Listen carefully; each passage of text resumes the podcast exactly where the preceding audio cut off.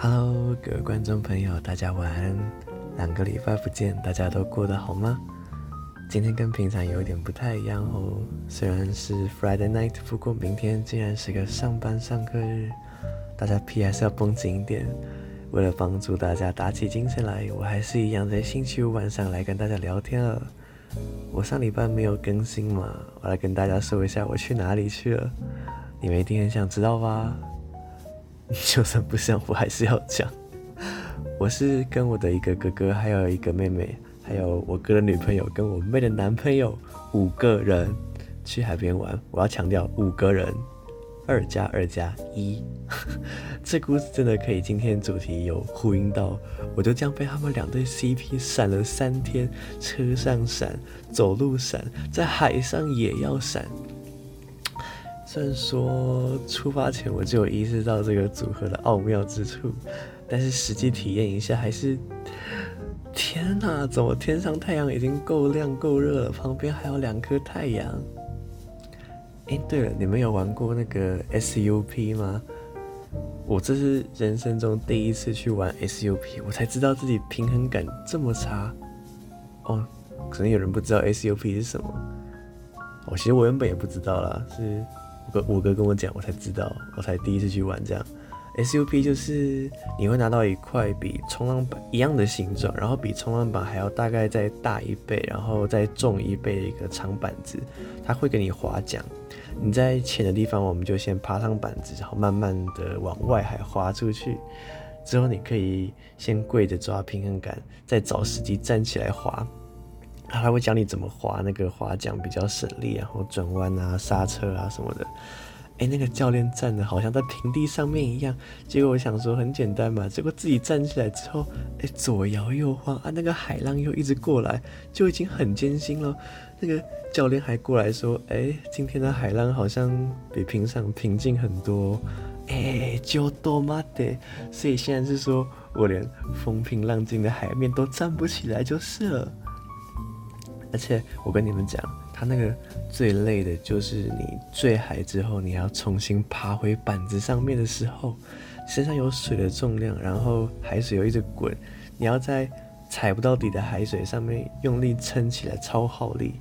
那个海的深度，他说有两层楼深，所以你也不可能踩地板这样跳上来啊，摔下去几次之后，真的就要休息的超烂。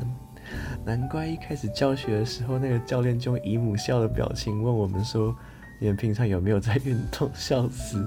我平常有在运动啊，可是我还是，嗯，很累。最近大家也都陆陆续续开学了吧？国中、高中的朋友，你们都是上礼拜就开学了吼。我在路上就会碰到好多穿制服的学生，感觉上一次看到这个光景已经好久了，已经很长一段时间，从五月开始就远距上课，然后又放暑假。希望不要再疫情爆发了，超不方便，都不能去外面吃东西，然后又不能出去玩。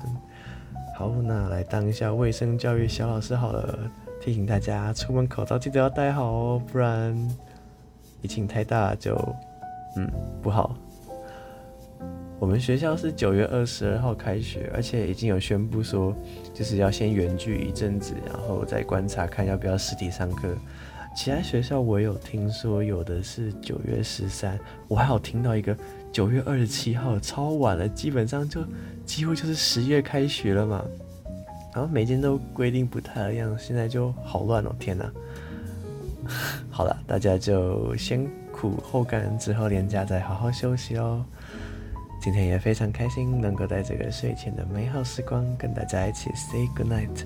这里是 EG Fat 频道的晚安电台节目，我是 Ken，非常欢迎，也感谢大家今天也来到这个属于你，也属于他的睡前晚安频道。今天要跟大家聊的是恋爱篇的单元，主题是暗恋。距离我们上一次聊恋爱话题已经过蛮久了，最近都在做那个心灵鸡汤系列。上一次聊了初恋这样一个主题，其实关于暗恋这个部分的话，也是想做很久了。在那期里面有稍微提到一点这个想法，然后我们上上礼拜零八二八的那一期节目《心灵鸡汤之四》，好想告诉你，又有稍微提到一点这个部分。那时候我们讲到的是说，呃，有些话在你想要讲的时候，就好像卡在喉咙里面说不出来。这个感觉上一次有跟大家聊过嘛？那我们今天就用恋爱的角度来说说。大家一定都有经历过这种感觉了，就算真的没有，我觉得那也只是时候还没到而已。以难易度来说的话，这个经验比交往经验还要更容易有嘛，因为所谓暗恋就是自己单方面偷偷喜欢人家嘛，对不对？而且就我自己感受，会特别提自己是暗恋，就代表这是一个没有结果恋爱，至少当下是没有结果的啦。我们都可能在某一个下雨的夜晚，在外面心痛的哭过，那个奋不顾身用力喜欢一个人的心情，我们第一次体会到了这种心情。明明他什么也没有对你做，但是就好奇怪，好奇怪，为什么我的心里会这么痛，胸口会这么紧？也许我们痛的，其实就是因为和对方什么也没有发生，或是那个。什么也没有做，什么也说不出口的自己。我在准备这次的节目内容的时候，我就一直在想，我要怎么样来描述这种心情？因为这是一种只属于自己的情绪，别人没有办法体会分享。它很痛，但是又很青涩，以后又会回味无穷。最后的答案就如同我在 IG 限动，还有这个。节目的标题叙述写那样一句话：“暗恋是你专属的毒药，是只有自己喝着才知道的痛。”我大概把暗恋呢就分成两种情况，我们一个个说。一种是你跟对方虽然在同一个环境，比如说同班同学、隔壁班同学、同一个社团、修同一堂课的同学之类的。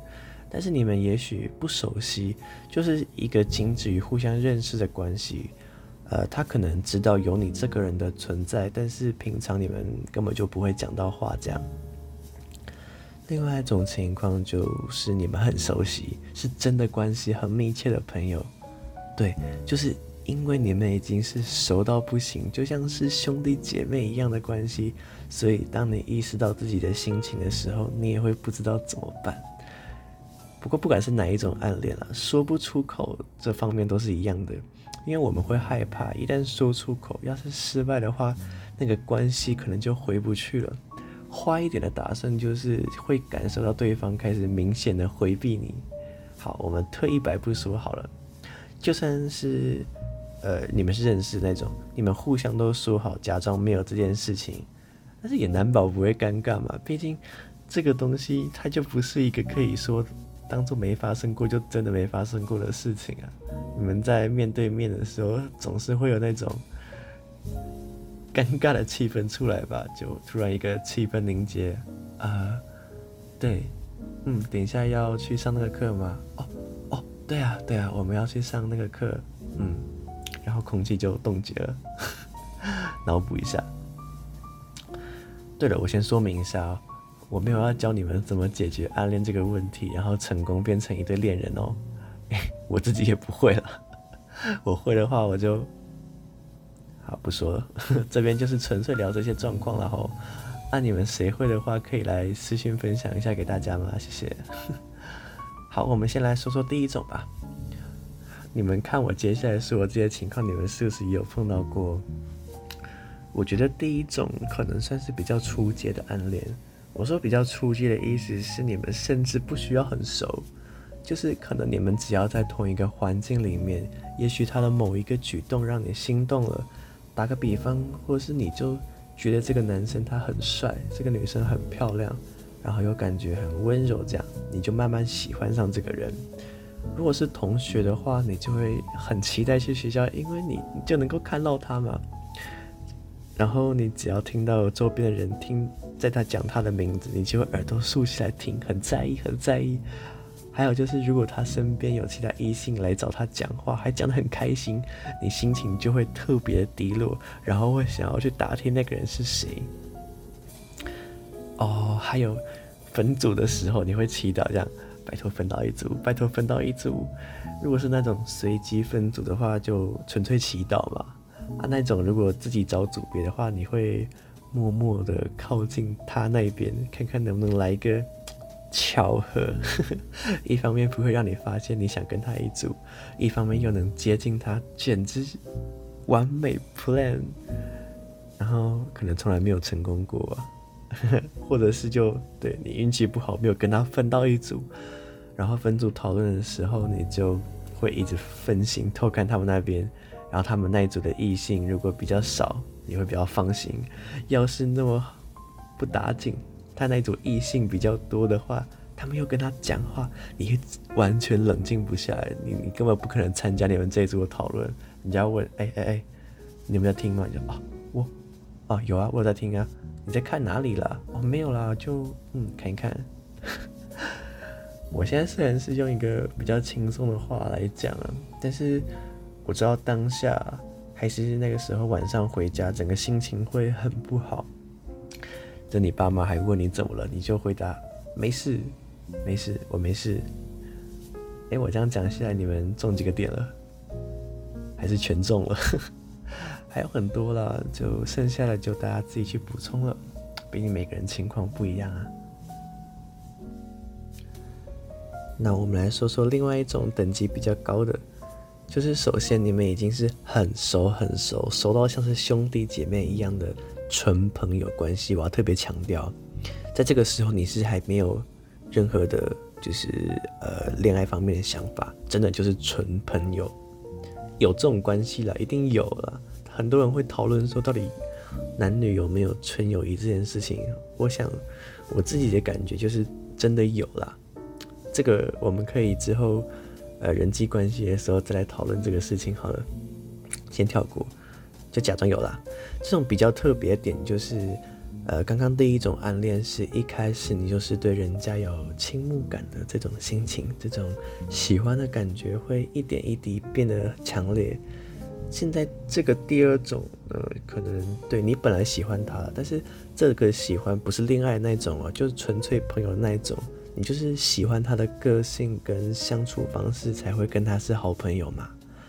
好，然后你们关系很好很好，直到有一天你才突然发现，你看待他的眼光好像不太一样了，开始会在意他跟其他异性朋友的相处，然后你会觉得自己很奇怪。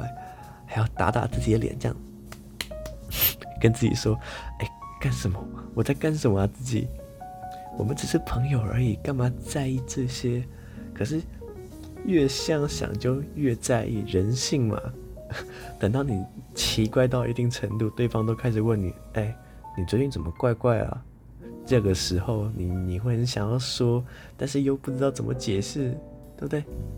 你只要跟他说哦，没有啦，就最近课业压力有点大，工作压力有点大之类的，就这样带过，之后话题就回到你们的日常式闲聊，对，就回去平常的朋友模式。虽然这样相处你也喜欢了，但是心里就还是会默默的因为自己的这种无助、小小的焦虑这样。我觉得这个不只是等级高，说实在，我私心觉得难度也更高。第一种的话，因为你们本来就不熟嘛，就算失败了也不会有什么关系破裂的问题。第二种的话，因为你们关系很好，很有可能因此会产生一种尴尬的界限。这样讲好了，当然以上都是以失败为条件说的啦。成功的话，当然就恭喜恭喜啊。第一种的话，老实说，我觉得成功的几率不太大，尤其是随着年级越来越高，越不可能。因为我们年级升高到高中到大学到研究所，我们年级高，我们想的事情就比较多。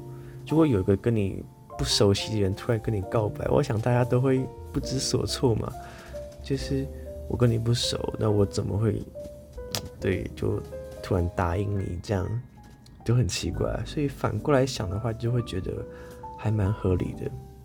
至于第二种的话，嗯，就看平常的相处跟情况去讨论了。